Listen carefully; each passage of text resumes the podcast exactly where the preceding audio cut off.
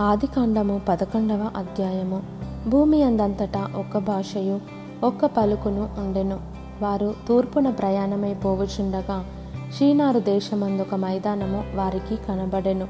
అక్కడ వారు నివసించి మనము ఇటుకలు చేసి బాగుగా కాల్చుదము రండని ఒకనితో ఒకడు మాటలాడుకొనిరి.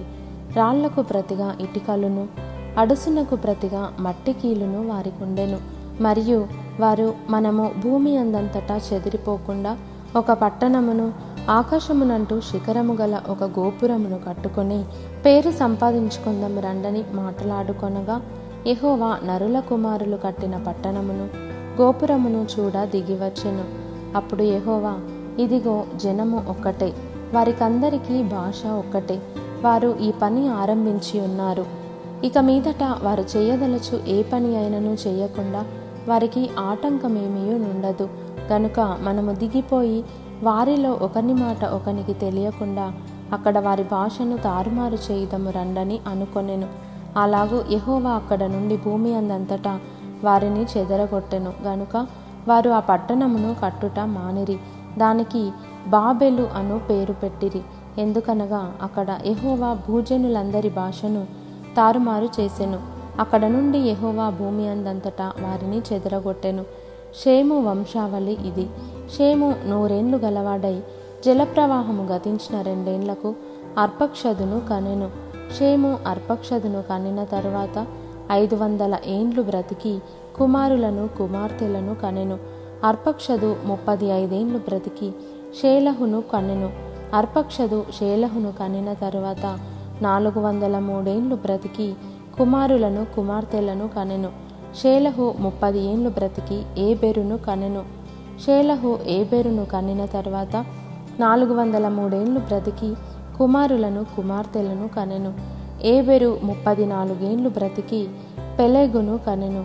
ఏబెరు పెలేగును కనిన తరువాత నాలుగు వందల ముప్పది ఏండ్లు బ్రతికి కుమారులను కుమార్తెలను కనెను. పెలెగు ముప్పది ఏండ్లు బ్రతికి రయ్యూను కనెను. పెలగు రయును కనిన తర్వాత రెండు వందల తొమ్మిది ఏండ్లు బ్రతికి కుమారులను కుమార్తెలను కనెను. రయు ముప్పది రెండేండ్లు బ్రతికి సెరుగును కనెను. రయు సెరుగును కనిన తర్వాత రెండు వందల ఏడేండ్లు బ్రతికి కుమారులను కుమార్తెలను కనెను. సెరుగు ముప్పది ఏండ్లు బ్రతికి నాహోరును కనెను. సెరుగు నాహోరును కనిన తర్వాత రెండు వందల ఏండ్లు బ్రతికి కుమారులను కుమార్తెలను కనెను. నాహోరు ఇరవై తొమ్మిది ఏండ్లు బ్రతికి తెరహును కనెను. నాహోరు తెరహును కనిన తర్వాత నూట పంతొమ్మిది ఏండ్లు బ్రతికి కుమారులను కుమార్తెలను కనెను. తెరహు డెబ్బది ఏండ్లు బ్రతికి అబ్రామును నాహోరును హారానును కనెను. తెరహు వంశావళి ఇది. తెరహు అబ్రామును నాహోరును హారానును కనెను. హారాను లోతును కనెను. హారాను తను పుట్టిన దేశమందలి కల్దీయుల ఊరను పట్టణములో తన తండ్రి అయిన తెరహు కంటే ముందుగా మృతి పొందెను. అబ్రామును నాహోరును వివాహము చేసుకొనిరి. అబ్రాము భార్య పేరు షారయి నాహోరు భార్య పేరు మిల్కా. ఆమె మిల్కాకును ఇస్సాకును తండ్రి అయిన హారాను కుమార్తె. షారయి గొడ్రాలై ఉండెను. ఆమెకు సంతానము లేదు. తెరహు తన కుమారుడగు అబ్రామును తన కుమారుని కుమారుడు అనగా హారాను కుమారుడగు లోతును. తన కుమారుడగు అబ్రాము భార్య అయిన షారయి అను తన కోడలిని తీసుకొని కనానుకు వెళ్ళుటకు కల్దీయుల ఊరను పట్టణంలో నుండి వారితో కూడా బయలుదేరి హారాను మట్టుకు వచ్చి అక్కడ నివసించిరి. తెరహు బ్రతికిన దినములు రెండు వందల ఐదేండ్లు.